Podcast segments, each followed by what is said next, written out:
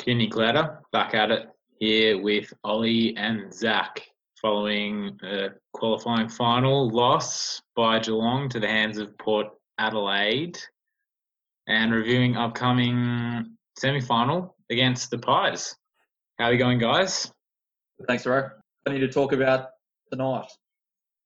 First on the agenda is the the obvious one being um, Man United's uh, six one loss.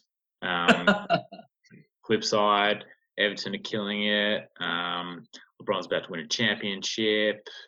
Um, oh, Cam Newton's tested positive for coronavirus there. What else we got in the agenda here today, guys? Um, front page of the Addy after the Geelong Cats game. Here we go again. Same old story for Geelong Cats. Josh Barnes, headline read, Whiskers singed in heat. Against Port Adelaide, as simple a loss as tackles, pressure, and missed set shots that created that loss there, Zach? Thanks, Ro. Look, just a pretty disappointing game, and I think what was the most concerning for me, apart from the obvious things, was just I think a few players just seemed to look out of their depth a bit, and I think the pressure seemed to really get to them. And and these are some players who are normally pretty pretty cool customers, cool as a cucumber. People like Mark O'Connor, who's had a solid year, staying on the ball for a little bit too long at times. I think Kolodjashnij made a few mistakes as well. Cam Guthrie had a few clangers. So for me, that was a little bit concerning, particularly from some of the more experienced ones like Guthrie, even Mitch Duncan had a few off moments as well. So we've we've got a few things to worry about. In terms of the team stats, when you look at it, it was nine goals for 58 for Port Adelaide. The Cats went five goals, 12. So many missed set shots, 42. So a 16 point win for the Power there. Not massive, and we were in sights in that fourth quarter. We'll talk about some moments in the fourth quarter, maybe a little bit later on. The disposals count went in the Cats' favour. Inside 50s ended up even. Efficiency went in the hands of Port Adelaide. Hit outs went to the Cats, which I want to talk to you, Zach, a little bit about. Clearances went to Port Adelaide. The contested ball, the Cats won, surprisingly. Uncontested, the Cats. Turnovers, uh, yep, Port there. 1% is the Cats, but the big three here, I think, tackles, Port Adelaide. Accuracy in front of goal, Port Adelaide. And pressure, Port Adelaide. A game where, especially in the second half, after it was 26 to 25 in Port's favour, a one point deficit to the Cats at half time. The second half was just held at Geelong's half back to full back region and couldn't get it out at all. No real solid inside or rebound 50s at all. Seemed to be just pressure, pressure, pressure. And the likes of, as you said, Zach, Mark O'Connor, and some reliable people this season in the hoops really struggled under pressure to get it out at all. Albeit maybe aside from Lachie Henderson, who's continued on from his fantastic season after being delisted and then re-recruited again, and Jed Bews putting that grit and grunt in just to get the ball forward and up. Did a few times as well. Apart from those three, and maybe if you want to chuck in danger because of his, I guess, effort count, disposal count, but then again, he went at 59% disposal efficiency, so you can raise argues for and against. Gaz, I'm giving a, a, a, license for this game purely because it wasn't up at our, our forward line. So there's no real opportunities for the, the, the clinical inside forward finishes or the link up play with Hawkins there too much. Mm. Thoughts there, Is it as simple as tackles, pressure, tackles and pressure are almost one and the same, and misset shots, or is there more to this game that we didn't expect when we last played them and we won by 10 goals. Oh, well, there's, there's different aspects to it. I think in, in what you were saying in regards to not being able to break through uh, the, the wall that what Adelaide had set up in the middle of the ground, you know, and and getting the repeat entries.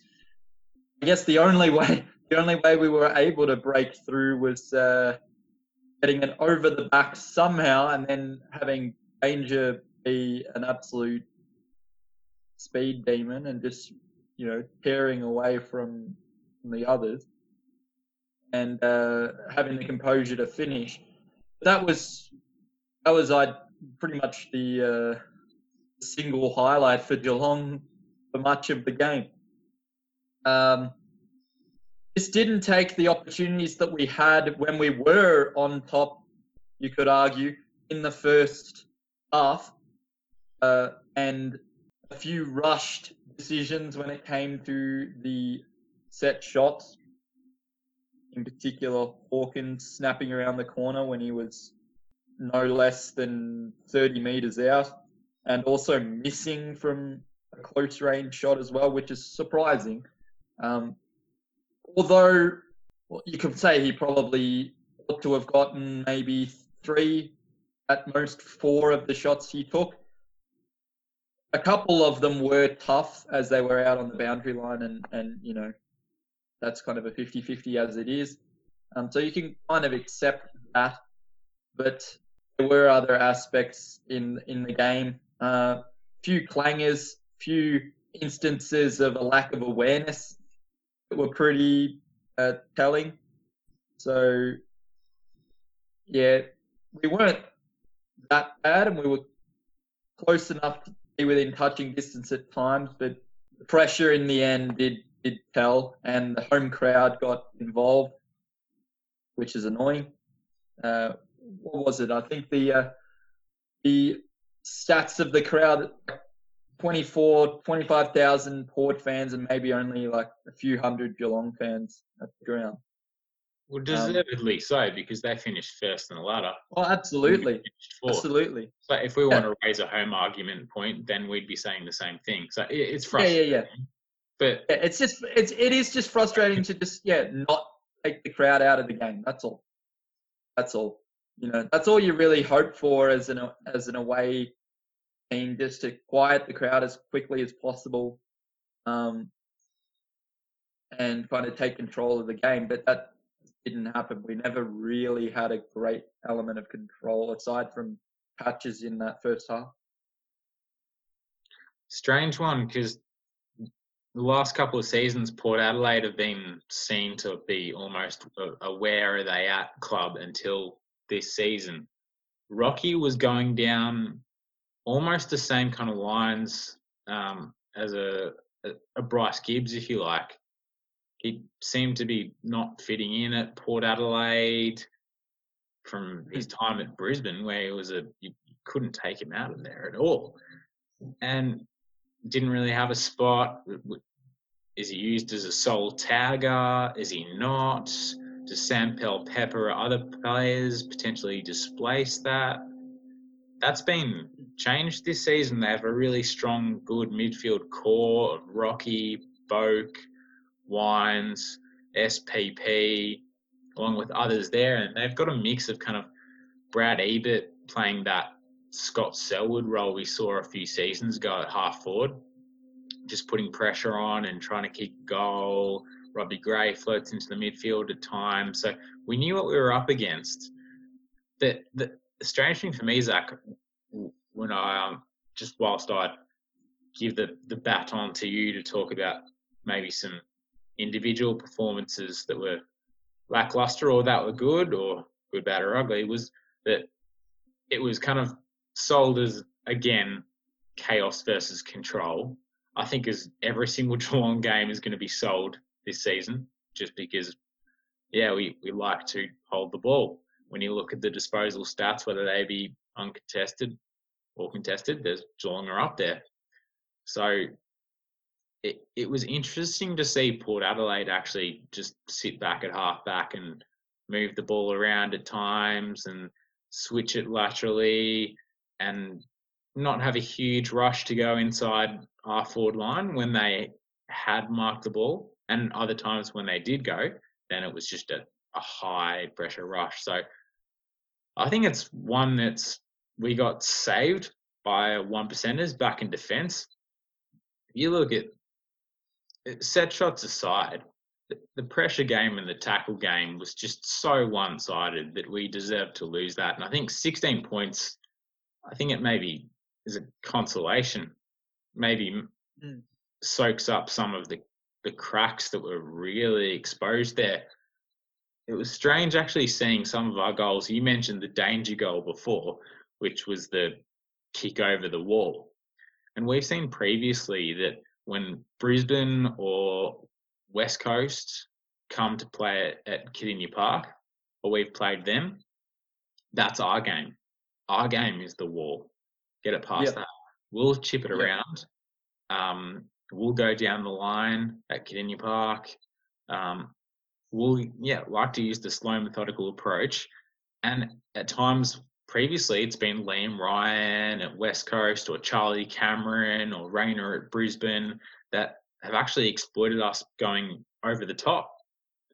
Yeah. Um, and that's when our pace and speed's been really, or defensive pace and speed has been really exposed. So it was really strange to see Port Adelaide almost using some of Geelong's tactics. Then again, Ken Hinkley's previously worked at at the Cats and has some crucial Geelong ties there. So if there's any coach that's going to expose some Geelong's long-term tactics, it probably is is Ken Hinkley. Zach, any any other comments there regarding the the match tactics, display of the game? Was it simply a, there's a lot of comments that this was one on the coaches table from the selection point of view? We we discussed Sav and and Stephen beforehand. You, you can make it an argument that it it would have held Blitz more accountable down back. But then again, I don't think we conceded conceded that much down back for the portions of the game that we were held down back. Any any further kind of tactical or match analysis there that, that you got out of it before I'll, I'll lead you into the individual performances? Yeah, look, I just um, I think for me the one thing that we really lacked was pace. Now, a player for us that wears number six would have provided that in spades, Jordan Clark. I think he should have been in consideration to play. Yeah, big call throwing him in to finals debut. But he's gonna have he's gonna ha- it's gonna happen sometime another. I think he would have fitted that mold pretty well. Even Quinton Narkle, he's in, he can play an outside role. He's got a bit of pace, so I really hope to hear at least one or both of those two names up in selection this week as well. Um, look, I'm I'm concerned in a sense that it, it's getting a bit harder to sort of find out what our not not what our identity is, but what our game style is. I mean, at times it can change so quickly, and it seems to be a bit all over the place. We don't want to be one of these teams that just yeah, you know, that doesn't really go with the flow, just sort of ums and ahs and swaps and changes. So yeah, I've got a few, quite a few concerns about what's happening up in coach's foxhole. Yeah, well, uh, we had, we I think we exchanged messages back and forth um, in regards to some of the tactical or game plan type uh, decisions that, that seem to be made, and, and it's been done to death that um, these questions have been asked of uh, of the game plan or the fact does uh, does Chris Scott have a plan B, and, and if plan A doesn't work or if plan B doesn't work, how do you, how do you rectify that or how do you make changes? And yes, while there may be issues with the game plan, obviously he's not the one that's out there kicking for goal and missing 12 set shots or, or conceding um, as as much as we were throughout the game to Port Adelaide, who were quite dominant various uh, late stages in the game. Um, yeah, yeah, yeah. that's true. But he's the one spinning the magnets. He's the one delivering the messages at all the breaks as well.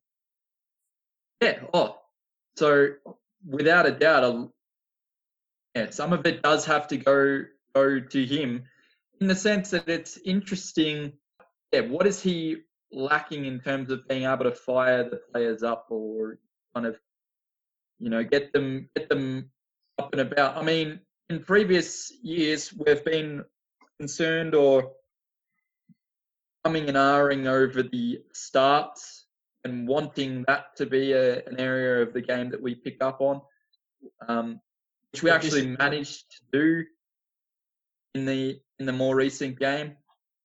It was, it was a decent start, and we were in the game for, for large portions of it in the in the first half. But after half time, but again, but I mean, this this isn't a one-off problem. I mean, this has been happening since 2012 in that Fremantle final. We were never in that game after quarter time, and I mean, what happens in that? What's happened over that? I guess eight to ten year period. I mean, players are t- players have been turned over. So even my little bub's screaming in agony talking about this. Um, players are being turned over, the coaching roster's been turned over, the fitness people have been turned over, even, and it's the same problem that's recurring. Well, who's the one person that hasn't been turned over in that time? The coach. Yes, uh, I know it's a, I know it's a totally circumstantial argument, but like, if Geelong happen to nail their set shots in that game, we're likely to win that game. But the next time that we lose, it's possibly or more than likely because of the game style. Um, it it seems like we don't necessarily ever get absolutely blown out of the water by teams. It's the lack of our um, ability to play quickly or to, to flick the switch that um, means that we often run out of time. We're often we might be chasing a game and we'll be coming back, but we'll run out of time to to make up the the margin. And who um, decides when we flick the switch off? And I'll t- yeah, and and oh, that was going to be the next point. That was going to be the next point. The the uh, the point of um, how quickly does it happen, and when does it happen, and when we flick the switch, it's often too late after the fact. Like we, you were making a point prior to recording tonight that uh, you're going to bring up the fact that Dangerfield was sitting deep forward at a crucial part in the game when ideally you would have had him in the middle of the ground. Two two consecutive center clearances. We're down by seven points or something within a goal if we win the next couple of center clearances and get a chance, we hit the front and we could win the game. Um, but you know, two center clearances they get and take it up the other end and score. And then once they're in front and once they're comfortable, then he brings Dangerfield into the, the midfield, and the game's already. Um, I think, I think you're referencing the, the fourth quarter there when we came and made a push back, and Tom Atkins, yep. and I think it may have been um, House and Duncan, I believe. Or Dahlhaus, but definitely Tom Atkins, and it um, not not our, our go-to starting centre bounce yep. players there for two set, crucial centre clearances, which is easily won by the likes of Wines. Yeah, uh, I think you're referencing that there. But aside from that, okay, I'll accept that. There's two centre clearances there in the second quarter. I'll accept that the clubs are obviously showing faith in those players to put it on and faith in those players to play in the centre. It's partly yep. why I really love Tom Atkins' game because you can chuck him in the centre as a bit of a bull. Um, maybe not in the clutch, maybe provide that for Danger or for Cam Guthrie. But all right, there's a lot of Chris Scott talk here. When it came to the selection table, I'm not talking about on the panel here. I'm talking about the general sentiment.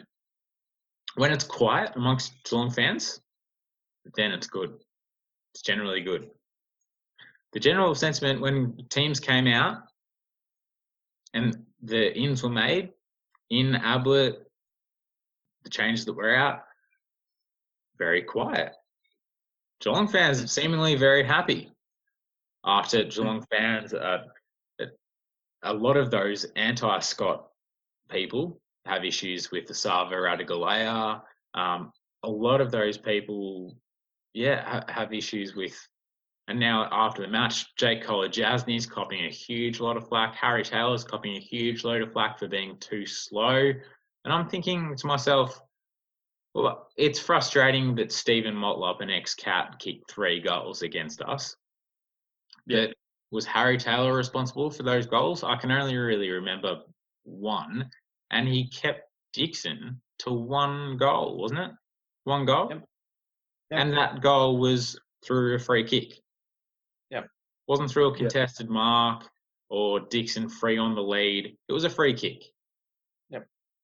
Yeah. So anyhow, that's a few players there. So aside from, I'll accept that the bounce there. What are we attacking aside aside from the those two centre clearances? What are and the obvious thing being an L as opposed to a win in a qualifying final? What's what what are we attacking Chris Scott over in, in terms of the in game here or the out game when it comes to selection? I, I'm sorry, I'm a bit I'm a bit lost because from me, it's you're referencing 2012 and the game was completely different there. If you said chaos v control, where it's referenced to every single day now in sport pages or footy media, that was never heard of then. Yeah, if you said that in 2012, it wouldn't be relevant. R- Richmond didn't even have a dynasty. They didn't have uh, Western Bulldogs, Richmond, Port Adelaide. How cl- how top the teams top eight to make the top eight? The certain way you have to play didn't exist back then. Was the more every team had a more methodical, slower way of playing, able to play bigs, as you referenced in the the, the Podsy Adley days, if you like. Uh, it Yeah. was a complete different form of Yeah. Aussie rules, AFL. Completely yeah, different Sydney, completely different game Sydney- altogether. So I, I Sydney don't, and Hawthorn were the were the two big teams. yeah, of I. I don't accept the, the comparison for 2012. Now the ar- the argument, the counter argument that I'm probably likely to hear is the the record, the finals record, and the amount of games that we have played finals, the amount of chances, etc. And I think in his press press conference afterwards, there was a simple answer: is well, would you rather make finals and play those games and lose them, or would you rather not? Would you rather be in a space where North Melbourne are, where Adelaide are entering are, where Melbourne have been for the best part of decades and decades, where Carlton have been for decades and decades, where Gold Coast look like they still will be for another year or two? It's a very hard route to get out of. Fremantle, another club there. We can name clubs on clubs. I think the uh, I, I just see this as a strange one. So, a two part question there. What are we assessing? If you talk about Scott, then are you assessing the loss, that the burn the witch kind of mentality that it has to fall on one person, or the ongoing chances being 10 years now and you've taken one premiership and burn the witch has to go, or the in game? And if so, aside from those two centre clearances, what else in the in game? Give that to Zach. Yeah, it's going to be a bit of a two-on-one here. Look, my look, I know there's a lot of people out there that aren't a huge Chris Scott fan. I'm willing to put up my hand and said that I'm not. I've gone on record as a number of times. I would have picked Ken Hinkley for the job in the first place. But for me, my my issues with Chris Scott have really been since he started. It's been a slow burn for me. That this is not on the back of one off um off one bad loss like that. But I think the issue, some of the issues I've had, I think our side that lost to Port Adelaide was very similar on paper to the one it was that beat Port Adelaide. Now, on the one hand, you can say, well, yeah, it worked. Why not do it again?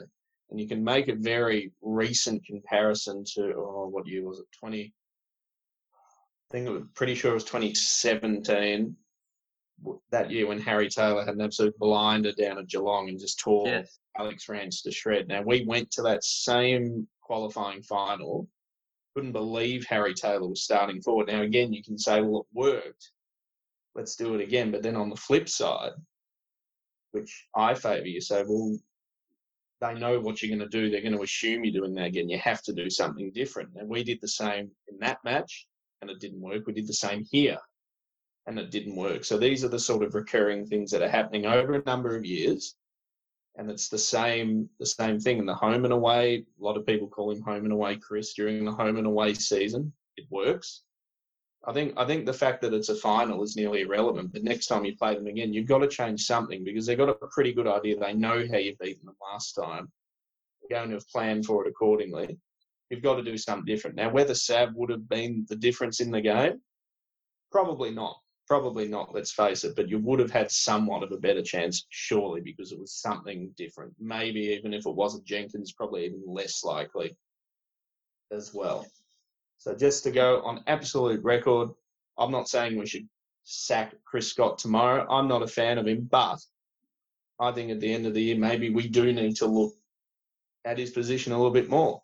Because at the end of the day, any coach that comes into any side, even even when Rhyce Shaw would have come into North Melbourne, his ultimate goal as a coach, whenever that would be, probably 100 years for North, given the predicament they're in, is to win a premiership you do, it's like in any job. If you don't meet your prerequisites, you don't meet your KPIs, you moved on eventually.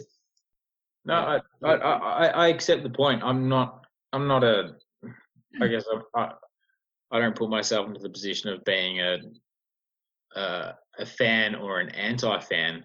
I, I kind of just like to view games individually, or years individually. So that's what when it, I just heard 2012, that pricked my ears up then.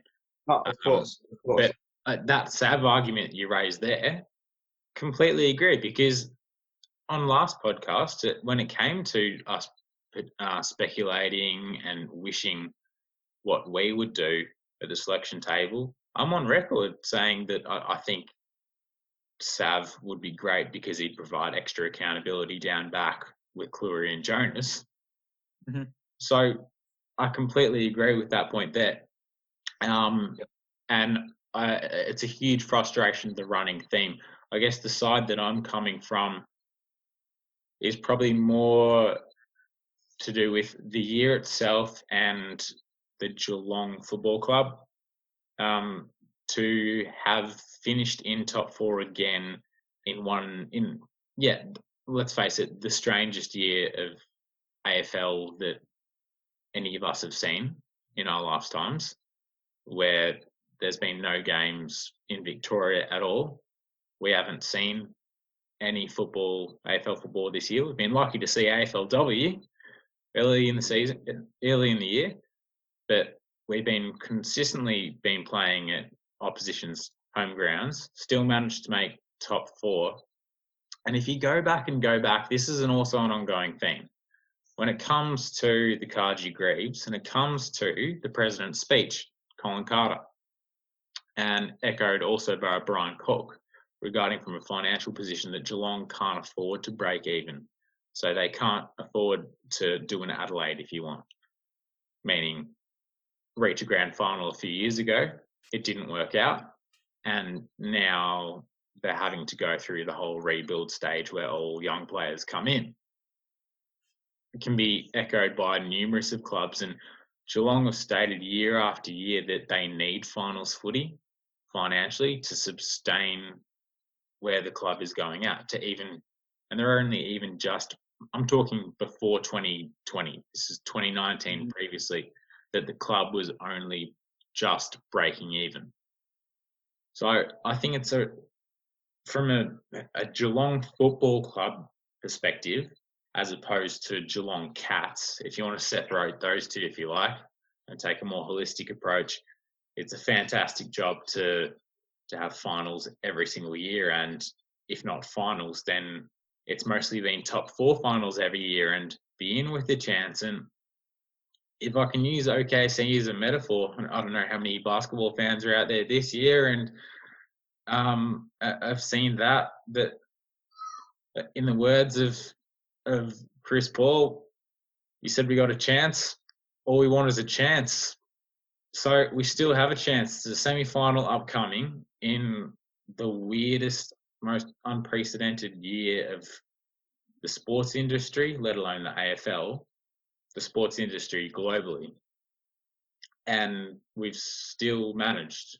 So I, I tried to set the tone early, a podcast ago, with some points I was raising because I was ready, realistic enough that against the likes of Port Adelaide, against the likes of Brisbane, against the likes of Richmond, we're probably fourth, fifth down the down the track there, and we're not mm. likely to win a premiership. But it seems to me that Geelong fans, a win isn't a win. A win is only if there's a premiership, and I just don't understand how from since 2004 to 2020, when you've had 16 years of good quality football, that there's no kind of step back appreciation of what Yeah. you're able to watch, I guess. For instance, this this coming Saturday, there's a good chance that a certain player and his name will never see never never step foot on an AFL ground ever ever again. Gary Ablett, the long standing name through generations. Hmm. I think that's amazing in a year of 2020. Weird uncertainty, COVID 19, the sports industry as a whole. This remember this season wasn't even meant to happen after round one. It was meant to be a write off, and then if it wasn't meant to be a write off, it was meant to have a massive asterisk next to it, supposedly. hmm And yet we've still got the ability to see Gaz perform. So I know. I, I'm relatively happy just with this season as a whole and how it hasn't affected the football club. That aside to Geelong Cats, if you're able to separate those two, the ambitions. Yes, we want a pre- winning premiership. Yes, those 22 players in the field, they're vying for one thing, a premiership. Yes, with the caliber that we have, we're vying. We want a premiership. Yes, as a coach, assistant coach, you are vying for a premiership. So I agree with you there, Zach, completely. But I just think it, a lot of the comments, I'm not referencing, I'm not speaking about either of you here. Mhm. Just some of the comments, I guess, that you see online are very reactionary. Um, and, and that's why I thought in relation to Harry Taylor is too slow. Well, didn't you keep Dixon to one goal that was a free? Um, So, and, and some of the players that didn't have great games, not being under maybe more scrutiny than they were, such as my favourite player this whole season, Mike O'Connor, Yeah. not looking like himself. So it's a strange one. Even Joel Selwood, when he come in and perform like that against Ollie Wines and Travis Boak, you're not up to the goods. You've, you've got to play better. Cam Guthrie, before Selwood came in, that system of Cam Guthrie, Mitch Duncan, Menegola was working better for me until Selwood came in because we saw last year that Selwood doesn't work in the, on the wing. So where do you put him then? Do you put him back in the centre and then do you switch Guthrie up on the wing? Guthrie's too good. He's an All Australian now, apparently. So Mm. yeah, it, it does go into selections. It does go into magnets. So I, I completely take your, your points there, Zach. Um. Being too long a tenure, and I completely wholeheartedly agree with you when you were um, mentioning the likes of the Sava article and selection talk there. Um, Yeah. Oh, One one final point I wanted to make, uh, just on that whole uh, that whole idea of the, the holding together the football club and and um, you know trying to constantly uh, break even or remain in finals and re- remain in contention. I would think that it's rather self-evident that you can't hold back the night forever when it comes to your recruiting. So the idea of pop-up players constantly is potentially something that we're going to have to reconsider um, at some at some point. We're going to have to go to the draft because can you, Oh, oh, can you, we'll, we'll, we'll talk about this seriously yeah, can you seriously justify constantly topping up the team with the latest free agents or you know these sorts of things? Uh, Um, Well, we're going to talk Is about there this a later. risk of becoming North Melbourne and falling off Well- the cliff when you don't have any youngsters? we we'll talk about that later, but we're not going to get you know Alastair Clarkson syndrome where you never want to rebuild. You just want to constantly top up, top up, top up. We can't go down that road. I told you during the week, and I'll say it again later on. We're never going to have such a plentiful round of picks as we have. As it stands, we're going to have 11, 13, and 16. We're not going to have that again for quite a while, given that the odds are we're going to be in the eight or just out of the eight most years. We need to use this. We need to use this opportunity. So for me, we'll we'll touch base on this later on probably. For me, the only acceptable scenario is to use at least two or three of those picks to go to the draft and get the kids in. Yep.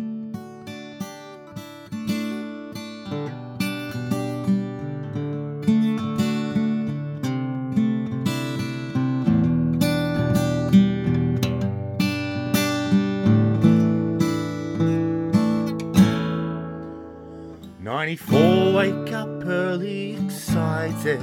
Dressing our colours united. We up to the G, see the cats away.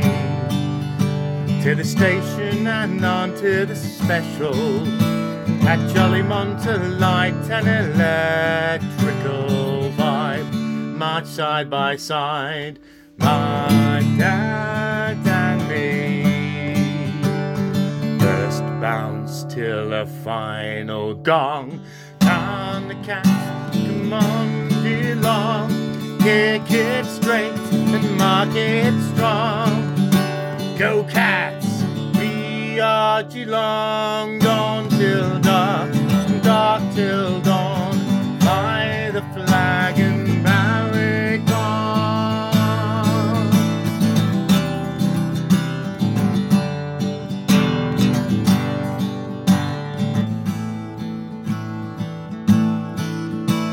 2020, wake up still excited.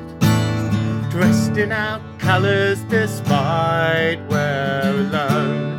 Cheering from home each week away. And turn up the could have been champion. Work in the garden till grandstand is on. I'm proud to be my father son. First bounce to the final gong. On the cats, come on, Geelong. Kick it straight and mark it strong. Go cats, we are Geelong. Dawn till dark and dark till dawn. Fly the flag and barrack on. Yes, it's dawn till dark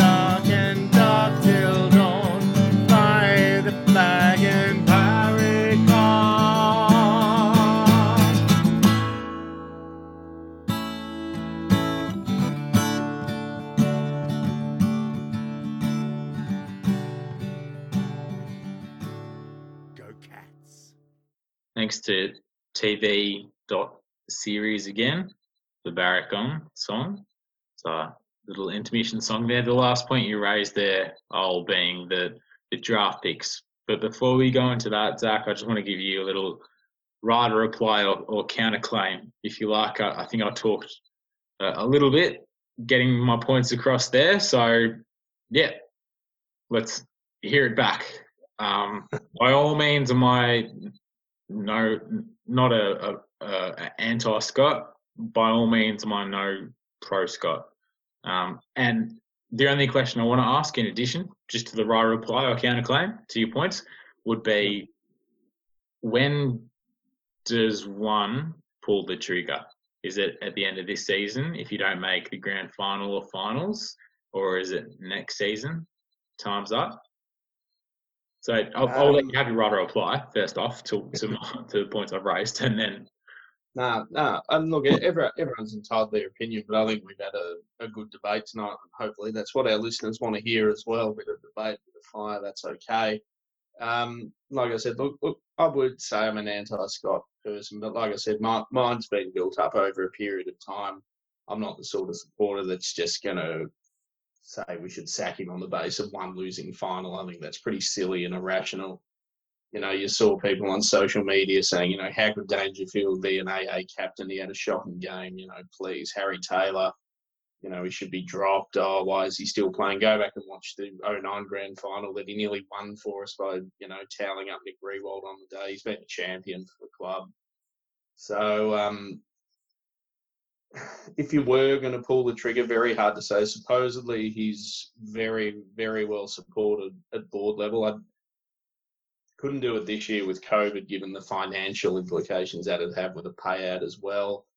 I think his current deal runs through to 2022, I think it is, till the end of 2022. So I'd imagine with COVID and the fallout from that, they'd be more inclined to wait purely on a financial financial basis. Um, I can't see anything really happening before then, but you know, as harsh as it may as it may sound, I'm sure there would be plenty of listeners who say, "Well, we should be grateful for the success." And don't get me wrong, I'm extremely grateful. As you said, since 2004, we've we've been extremely fortunate with the success that we've had. But you know, I think he'd be wanting to at least make finals and hopefully win a few more qualifying prelim finals and hopefully a grand final in that time, showing some sort of, I guess, improvement, trying to buck these trends we have of of losing um, qualifying finals. But in saying that, I'm not too fussed about looking into the the record too much because I think you make a good point. Each season's different and the, the game style's different and players evolve and the game evolves. So we will we will wait and see what happens with him. And lastly, and I think you also have to consider who else is available. If there's no one better available, well, there's no benefit at all in sacking the coach if there's no one better available in the market as well. Yeah, and there's obviously quite a fair bit of risk associated with uh, sacking someone. Sorry. Oh, well, It's it's fair to say though that most, or the, the the loudest, I guess, Geelong fans, and I think that was pointed out in the was it the 2019 poll or was it the 2018 poll? One of those polls had, um, I think, Cats fans at least in the 60s or low 70s against Chris Scott as a coach. So it, I think it's pretty fair to say that either the, either the loudest or those on social media where those polls are released, um, the majority probably wouldn't want Scott as a, a long term or ongoing coach. Is that fair? Well, I mean the the, the numbers would would speak for themselves, but it depends on you know who's going to believe polls. Um, when it, I mean, Election day. yeah, you only, you only have to you only have to look at um, you know various polls over the last uh, few election cycles across the world um, to to know the validity of polls is um, up in the air. But um, well, look, I think that to to to a degree, most fans would be grateful, but there would be a brewing um, or bubbling up of, um, of some frustration. And I think uh, off air we were making the point that um, it's not necessarily anger or annoyance at, one um, particular instance of, of not making a, a decision to put a star player in the midfield at a crucial time in the game. It's not just one instance of that. It's just a bubbling up of frustration that the same thing happens and it's a recurring trend. And as Zach mentioned, um, I I would think that Chris Scott would be as desperate as anybody to try to try and um, restore some pride to a degree and buck the trend and uh, stop this this thing that somehow has uh, seeped into the way that we play during finals and has make it has made us very uh, predictable or has made our our um, results seemingly rather predictable Hmm. because I think- you could you could predict you could predict that we'll win against the Pies, and and lose the prelim. It's happened before. Who, who's to say it won't happen again? But I, I think some one one thing in Chris Scott's defence in that it's a bit like uh, I can't remember his name, but the former Everton manager who replaced Alex Ferguson at Man United. When David Yeah, Moyes. yeah, boys, yeah. David- Daniel, a uh, bit like when David Matthew Moyes, Knights David went Moyes. into Essendon and replaced Kevin Sheedy because he he was replacing a coach who, having spoken to two former players some years ago, who were just completely in awe of what Mark Thompson did. You know, three grand finals, won two of them.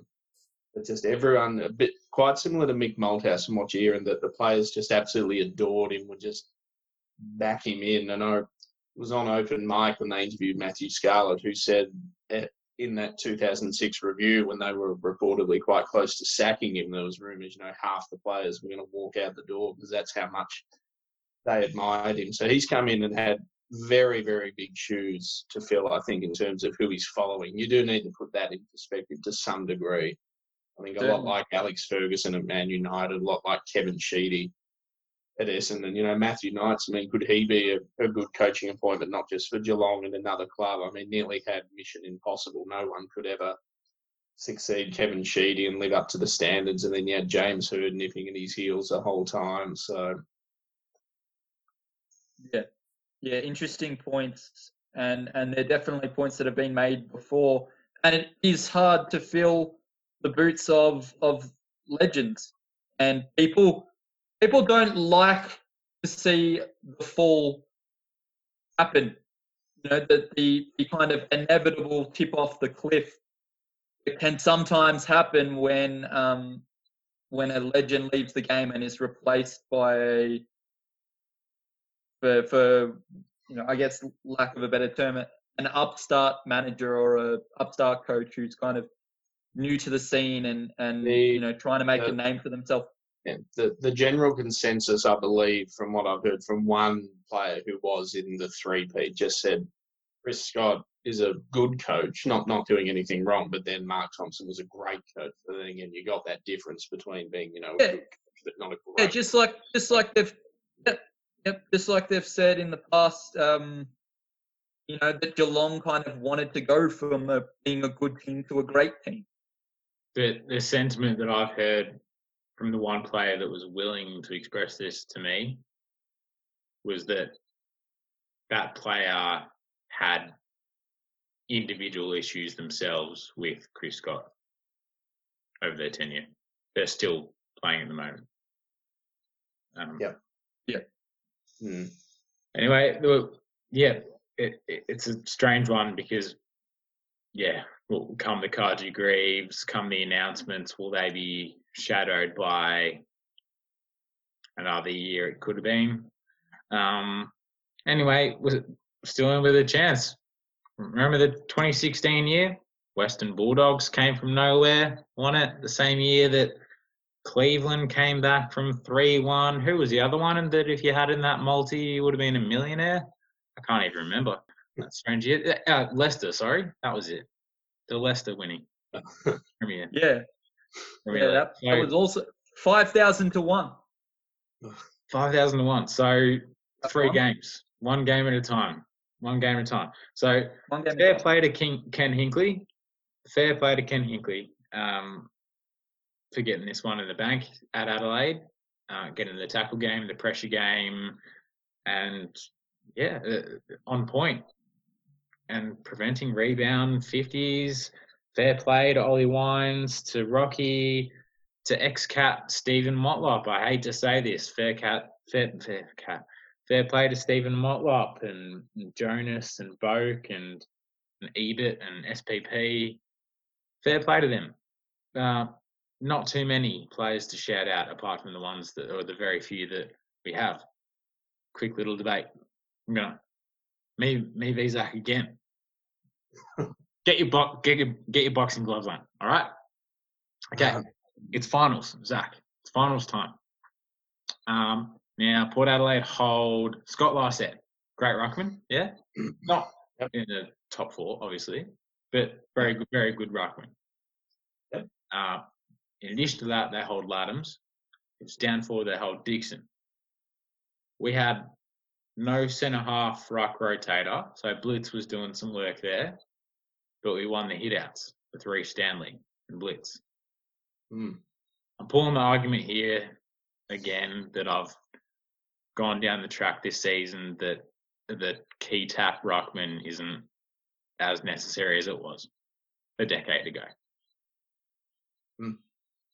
Oh my god. Okay, sorry. I was waiting. nothing. Is that right? thought- round one, my I- ring, my win. I thought- I thought there was more breathing fire to come. Um, yeah, no, look, well, it's it's hard to argue against that, and I, and I mean, look, full credit to Rhys Stanley. I thought he had a really, a really, really solid game, and um, as I've said all along, I think he's he does have potential to be um, a good ruckman, and yeah, he certainly lowered the the Port ruckman's uh, colours, no doubt about that.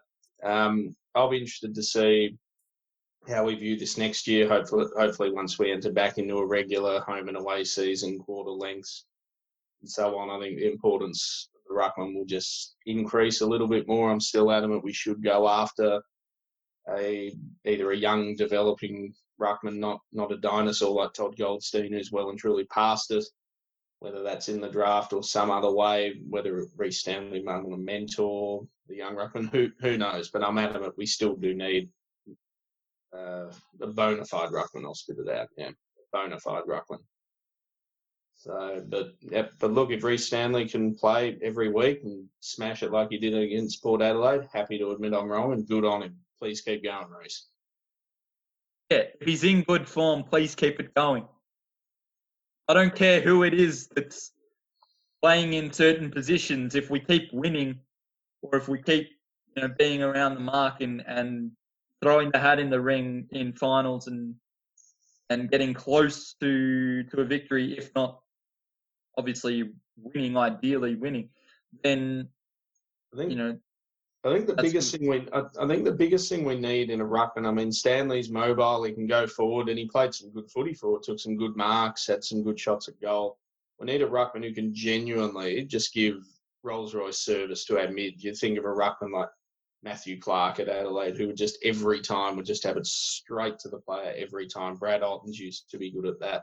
So for me, I'm not as concerned about mobility or floating forward. I just want a ruckman that's just literally there to do his job, and that's just to give lace out service to the mids because we've got a good midfield. You suspect more reinforcements would come in over the trade period as well. You want to give it to them and give our forwards the best possible chance they can. But has that now changed in in 2017 onwards, 20 to 2020, where if you look at say Melbourne, Max Gawn, one of the finest tap ruckmans in the competition, to Clayton Oliver, Jack Viney, Harmes, whoever you want to put in that mid, just to be tackled straight away. Is it more important the contested ball on the ground for the follow up work, you mean? Yeah, Yeah. i- i- is it more important to be a follow-up ruckman and to be able to do that? Maybe to be to get on the ground and, and slap it a little bit, or to, to provide a tackle, than to be just a genuine out and out tap ruckman lace out to a player who's going to be tackled straight away as soon as they get it, unless they manage to just pretty much punch it 10, 15 meters, or or get a kick away quickly if they can, which would be a, a low disposal, most likely. Hmm. Why can't you have both? Yeah, yeah. Well, I was, I was just about That's to say. I mean, yeah, in the dream world, you'd have someone like a Brad Ottens who would do both. Great follow-up work with Tab Ruckman. I mean, you'd say probably this year, if you had to pick one, you'd say the follow-up work. I think, given the shorter quarters, would be more important. But we'll wait and see. I mean, it's so hard to tell. As I said, I mean, the game evolves each year. If there's rule changes, that can change things up as well. So who knows? I think, I think, yeah, we have to wait and see. yeah, and we want to talk about the pies, but just quickly, you mentioned oh before the draft picks and the caliber that we do have in the draft picks. The consensus here, uh, Zach. I know Yep. you, you're you're keen to keep at the very least at least one of these first rounders because we will not see this amount of high quality draft picks again at Geelong for years and years to come. I predict so, yeah. And I think, um, I mean, you made a good point during the week, and that with no VFL, you know, it can be a bit harder. But for me, I, I'm not concerned about that. We've got we've got the best recruiter the AFL's ever seen. You give him those three first rounders, and I'd back him in 100% to get what we need. Yeah, he's a he's a wizard. And as we know, in Wells we trust. We say it every year because the, the strike rate is just so high. He tends to find gems from relative obscurity. Um, Klaus, and Brad Close, sorry. Yes, exactly. Brad Close I was just about to say. Um, and yeah, but he just finds them from from frankly nowhere. If he has higher picks and a higher or greater pool to select from, then he's typically going to select some some high quality players. I know of recent seasons we haven't necessarily had you know a bevy of high picks, but we've um, managed to do well with the picks that we've had, and I know that on occasion he has like there has been a stumbling block of sorts with uh, with the higher picks. Uh, names come to mind like uh, Mitch Brown, Kane Ace, and uh, maybe one or two others that have just kind of missed the mark. But um, the, strike rate, I'll go to the strike rate, and the strike rate is well and truly you'd you'd think it's all yeah above eighty percent Mm. these you know, eight out of ten picks are absolute gems most of the time, or you know, or they stick around at the club. They're good clubmen and they, um, you know, contribute to culture, um, and and help the team in in in at least one way, if not more. Glenn McGrath. So absolutely mine, back- think, yeah. Yeah, you back him in. Yeah. You back him uh, in. the opposite view to be held would obviously be you got seriously high draft picks in a season where it's hard to view high quality Victorian talent, high quality New South Wales talent, aside from looking at the Sandful there um, and some other states and territories. You look at the names being floated around for the draft calls this year and who we've been linked to Brad Crouch, Sean Higgins, I think we're all in unison. We're a no. We're a big no to that. That we don't want Big no. someone, regardless of how they're playing, just that age demographic in our team. Uh, yep, we Yep. won't even go there. Same for Goldstein as well. Um, I think we're all in unison in there. That no, um, Jeremy Cameron, Joe Daniher, and I think maybe more will even more will even be linked. There's obviously the fringe players like again we've talked about it, but Cockatoo, Quinton Narkle, uh, players like Sam Simpson running out of contract or Constable maybe seeking greater playing time elsewhere, and that's the frustration with Jack Ste- Steven this year, as you as you greatly pointed out, Zach previously, that he's actually held one of those players back who would have been playing, whether it be Sam Sam Simpson directly in addition to potentially Quinton Narkle or um, for all we know Francis Evans, who we haven't seen yet. So when you do have this bevy, do you go in for a Jez Cameron? Do you go in for looks like we'll be getting a midfielder, Brad Crouch, sealed and done, or the, the new reports suggest Sean Higgins and, and are pressing towards them. Yeah, we're all against. We wouldn't want Sean Higgins on the panel here. So Mm. you do have this huge amount of picks. How do you weigh this up between going down the going down the draft versus going down the trade? Yep. Well, um, look, I think you could you could make the argument that uh, if you had the opportunity to get someone like Jeremy Cameron, you would. If you had if you had someone like uh, Brad Crouch for his footballing ability, um, you know, putting aside everything that's happened um, of of late, um, you know, players make mistakes. That's that's they- Adelaide's problem. It's not Geelong's problem. It's it's Adelaide's Well, it's Adelaide's Adelaide's, problem. That happened Yeah. while he was with Adelaide. It's not necessarily a Geelong issue. Um, So uh, on pure football ability, yeah. Um, and the other one would be that I would entertain um, would be Jack Viney, but um, For a first round pick, Jack Viney. No way. oh, well, no, look, no not, not for a look, not for a first round pick, but he like Would you really Maybe. entertain him, though? Maybe, maybe. Um, it's a bit. It's a. It's a. If I was going to bring, because you know, you know that they're going to ask for a first round pick. Melbourne would ask for a first round pick for for a player that's been a former captain and you know, is probably considered one of their more important midfielders. You- You'd you'd think about it, but I don't think you'd necessarily pull the trigger. The only one you'd pull the trigger on, the only one you'd definitely pull the trigger on, I think, would be Jeremy Cameron. Um, and highly likely you'd probably do the same with uh, Brad uh, Crouch and maybe Viney. But the others, um, the others are, are, you know, really here nor there kind of calls.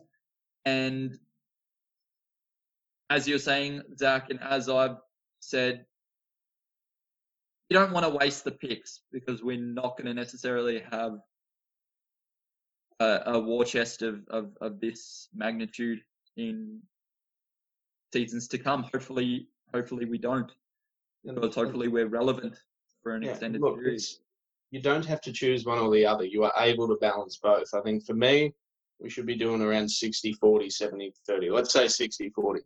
60% looking to the future slightly, given our age demographic, the next two or three years, we're going to have a few going out, and 40% looking for the now. I'm purely basing on everyone we've been linked to. The only one I'm giving up any of those first round picks for is Jeremy Cameron. Jeremy Cameron, if we had to part ways with that pick 11 for him, I'm happy to do that. 27, right in his prime, proven goal kicker, new environment. I'm happy to do that. Brad Crouch, with everything that's happened, I'd be leaning towards no. You know, Adelaide are going to play hardball with that. I don't Yeah. think we need? Jack Viney in our midfield at all, to be honest. But of course, you'd entertain the offer. Yeah. But no doubt, Brad Crouch, Adelaide will play hardball. They know what they want. They're not really going to back down on that.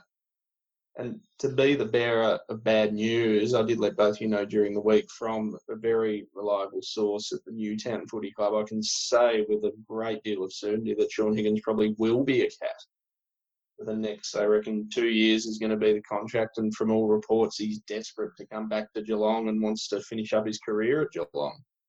Very highly likely, from what I'm hearing. Interesting. Funny. I'm hearing from kangaroo fans that the age demographic doesn't matter for for Sean Higgins because he doesn't. He's extremely, extremely fit. Covers a lot of ground. Is still has that acceleration, burst of speed. Is one of probably the finest assets, if not the finest asset that they hold. Second to Goldie, being an All Australian recently. Um, but at the same time, that age demographic is just the thing that pulls you back. Irrelevant. That's of- army. It does. We fielded one of the oldest teams ever on the weekend. when we That's right. I I think that Possibly shows the oldest team. Yeah, yeah, yeah. Well, there you go. The oldest team. Look, if they had have come to us one or two years ago with Goldstein and Higgins, I would have taken it 30, 31 for maybe a two-year deal, three at the most. I would have taken it. But one year's a long time. We don't need players who are 32, 33 years of age. We're past that. I mean, do we want to be a club like Carlton and Melbourne that overestimate our list, thinking we're, you know, right in the window when maybe we won't be? We want to go down that road of being a laughing stock like a Melbourne or, you know, a Carlton? Probably not. Yeah. if we could avoid it, that would be nice. So, you know, you got to think really, really carefully. And um, and I mean, as I've said, I mean, Jack Stevens and Sean Higgins are very different players. But even if it does only cost you not one of those first round picks, you need to think further ahead again. Well, we might get two good years out of Sean Higgins, all well and good. But who are we going to be holding back during that time? What if that's a good young player that maybe comes out of contract? Could they do a Chilka, a Narkle, and, seek greener pastures? So when that two year stint's done, who we got left to take over? So you, you've got to have a good heart think about it.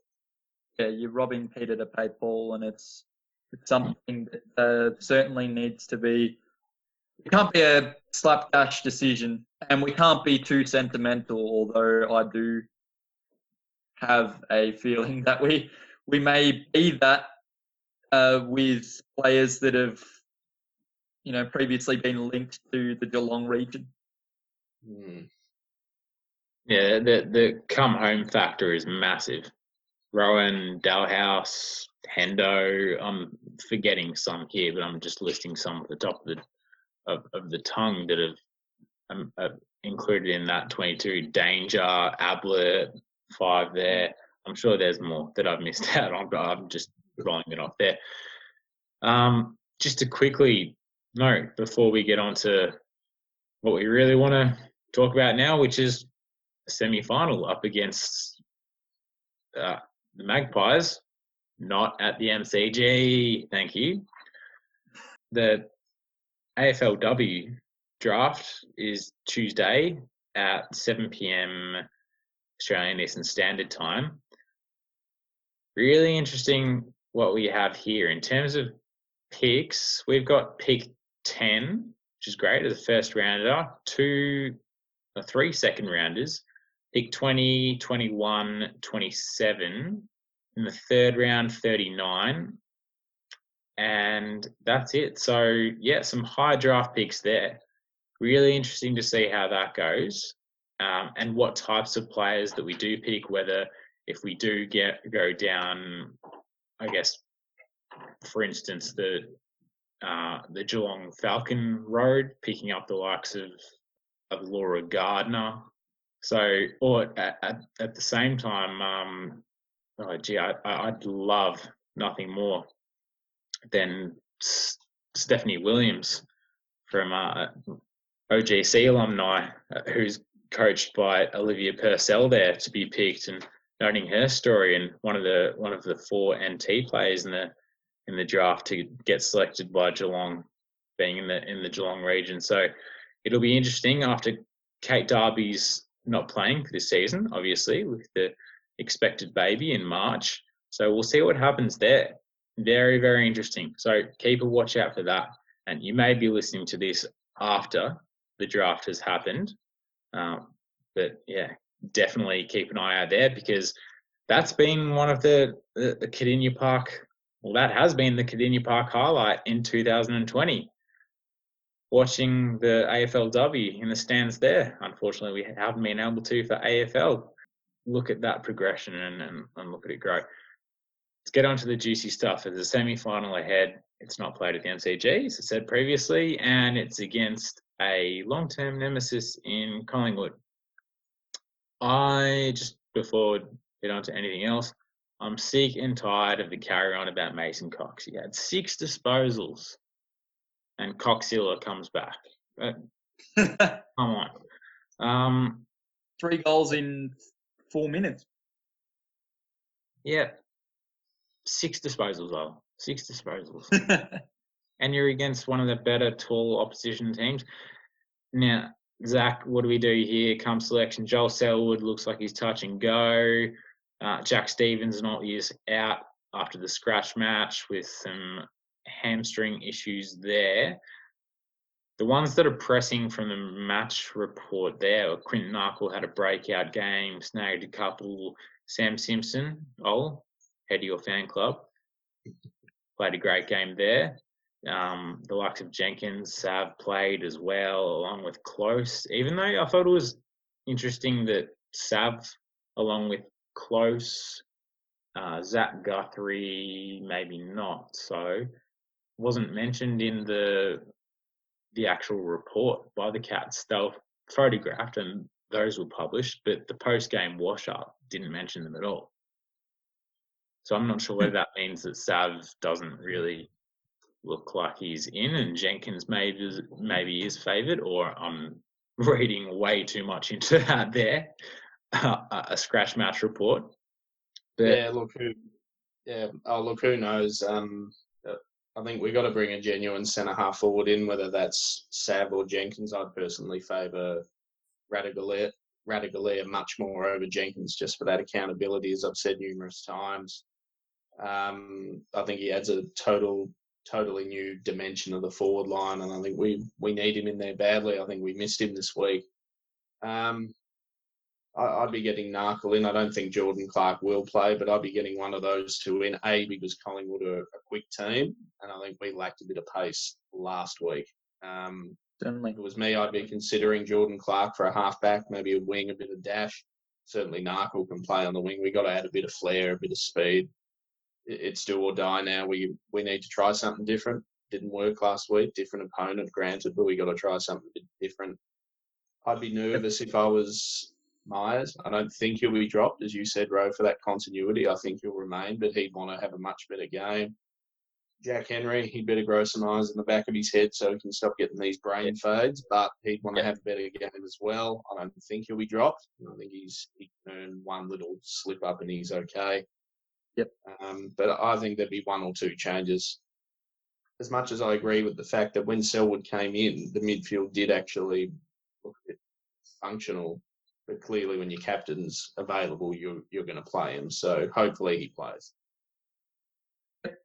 I think an important factor for Geelong and the way that they play, obviously, the, the game plan, typically, uh, the fact that we're playing at the Gabba will have an impact on the game, I would anticipate, uh, because it's a smaller ground and possibly easier to defend and congest, which we like to do. Um, and but I also concur with uh, your points, Zach, in that we're going to have to bring some youth into the team, and there's going to have to be some extra speed, and we're going to have to be a bit more accountable and not make the glaring errors with our awareness when it comes to finals, uh, because pressure comes from all angles, especially in finals.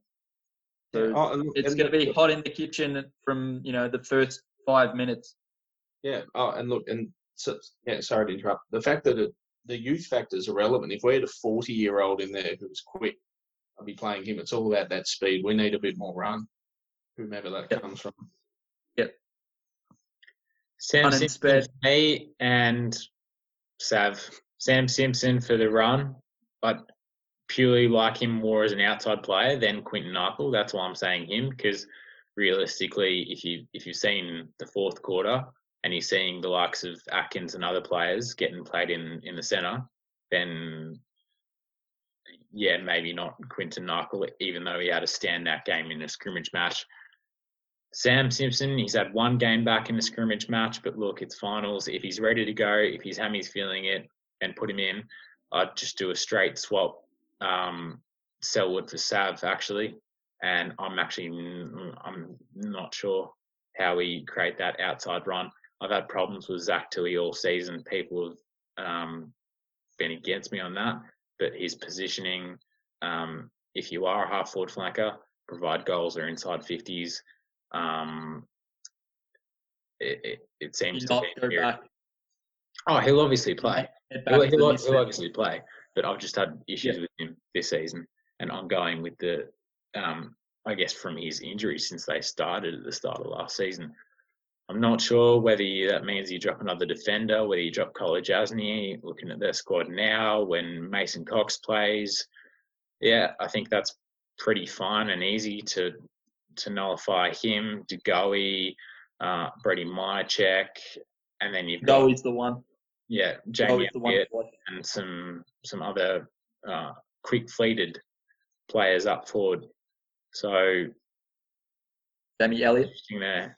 Yeah, J- Jamie Elliott. So I guess there's three key forwards and then some small fleet-footed players there. Um, yeah. So it's going to be hard. We can speculate as much as we want, but I just share the exact same sentiments as Zach there. So whether this reverts to uh, um, a Scott argument down the line, yeah, I think you do need changes after that game. and Sav presents one there. Um, fair play to the, the upcoming opposition. Let's be honest to them. They showed it against West Coast. Good midfielders there.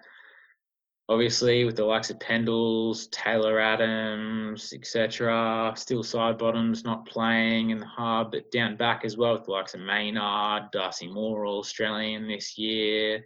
So, yeah, a really a really good side. It'd be interesting though, outside of Victoria and outside of the ninety-five thousand Collingwood fans, how how we do play, and if we are able to get back to whether that be uh, controlling the ball. Um, final words there, boys. Do we want to finish on the there? Not kill a cat. Bruce McAvaney referencing Ben Jones as a good hobbit. Oh, anyway, that's mine. Done. uh, just, I'm very much hopeful that that uh, Hawkins can clean up his kicking a little bit and not rush the opportunities that he has. And like Zach made mention of, just the awareness of Jack Henry could do with some work, and hopefully he fixes that up. Uh, look, we're we're the experts at winning semi-finals, unfortunately. So I think we're going to win this one as well against Collingwood. And look, just for Bruce, I got some terrifying news. Bruce apparently wants to ruin my favourite sporting event of all time, which is Bathurst, coming up in a few weeks. It's been 30 years since he's won and only commentary stint there. Bruce, please don't come back. It was the worst race ever. Please don't come back and ruin this one. Just give it up, please. Oh, Go Cats. go Cats. Go Cats. Go Cats.